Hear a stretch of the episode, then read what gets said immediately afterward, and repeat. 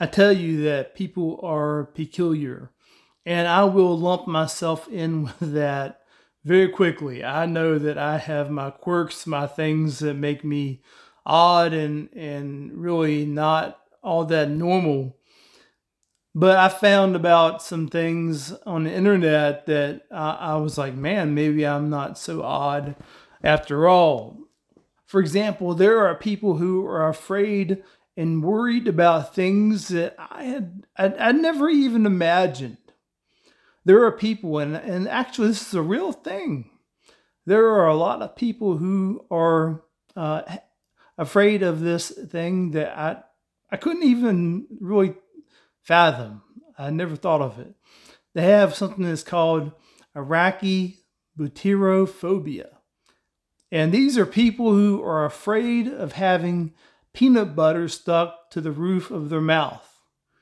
I had no idea that such a thing even possibly existed.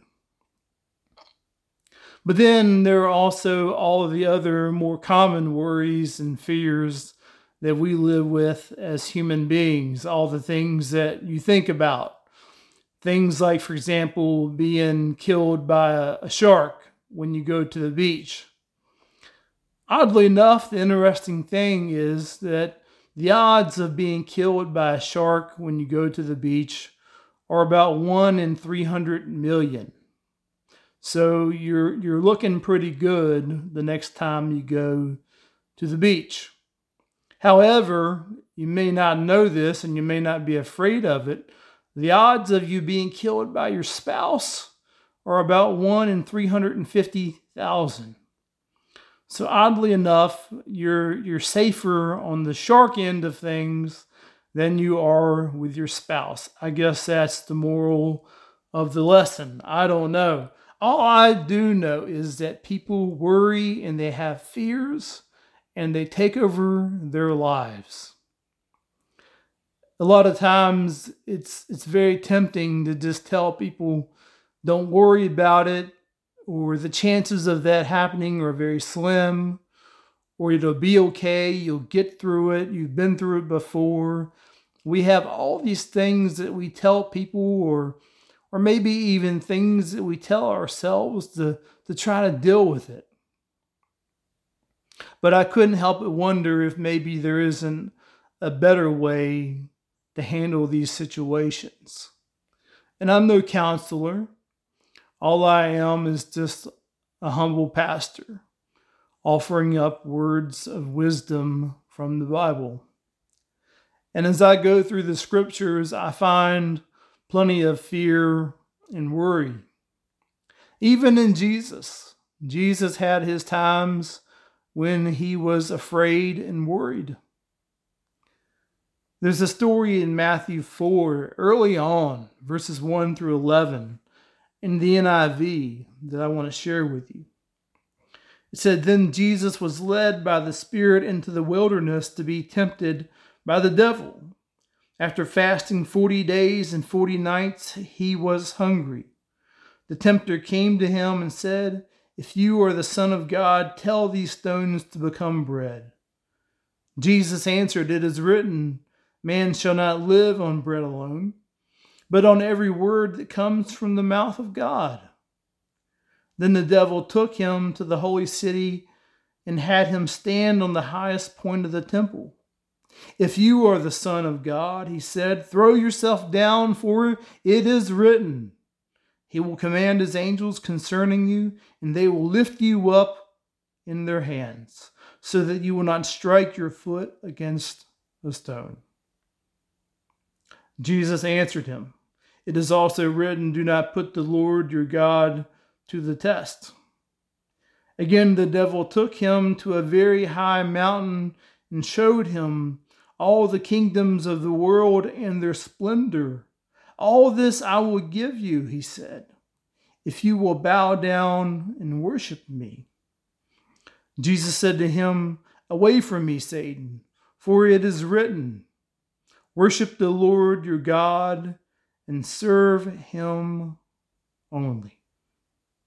Then the devil left him, and angels came and attended him.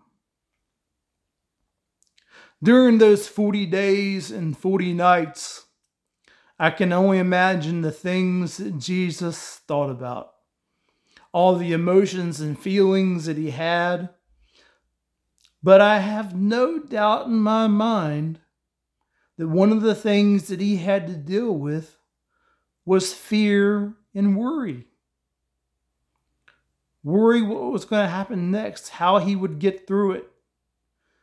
He was in the wilderness for 40 days and 40 nights. And, and folks, being in the Middle East wilderness is not like being in the Franklin County wilderness. Here, if we're stuck in the wilderness for 40 days and 40 nights, we'll be hanging out with some white-tailed doe and, and rabbits and squirrels and maybe the occasional bear who will steer clear of us for the most part. But over there, it's a different story. It's a very dangerous story. And so he had plenty of reasons to be afraid. But what I notice in this story is that no matter how afraid he could be, no matter how bad the situation was, the worse it got, the more he clung to God's word, the more he, he drew and dug into his relationship with God. I think perhaps we have a lesson to learn about our own lives from that. The worse things get from, uh, for us, the, the scarier they are, the more afraid we are about something, the bigger something looms over our head, trust in God and draw closer to Him. Pray more. Read the scriptures more. Be around other Christians more. Don't go off on your own trying to do it by yourself. Don't turn to every other direction, hoping you'll miraculously find the answers. When the hope for the fears that we have to deal with comes from our faith in God. It's another scripture that I've I've read to you before in the years past, but I want to I want to read to you again. Actually, I'm not going to read it to you. I'm going to I'm going to recite it. It's Psalm 91. For a long time now, Rick Stafford has been encouraging me to remember Psalm 91. He said, It'll be good for you. It'll get you through all the times of trouble and fear and worry. And so I, I worked at it. I worked and worked and worked. So here you go. You who live in the shelter of the Most High who abide in the shadow of the Almighty. Well, that's all I've got.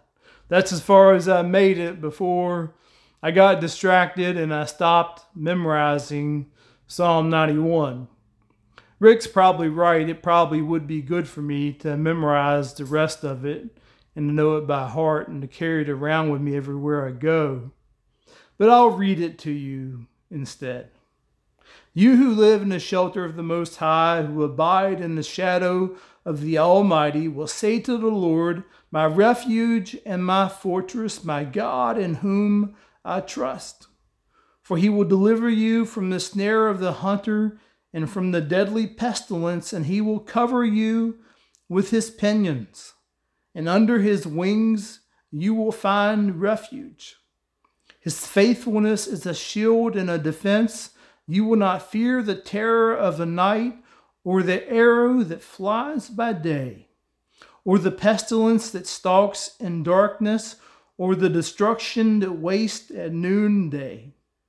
A thousand may fall at your side, ten thousand at your right hand, but it will not come near you. You will only look with your eyes and see the punishment of the wicked.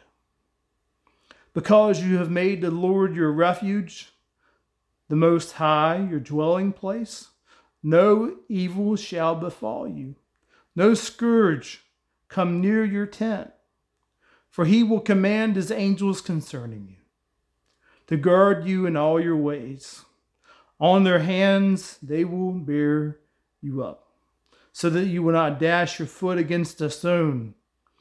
You will tread on the lion and the adder, the young lion and the serpent you will trample underfoot.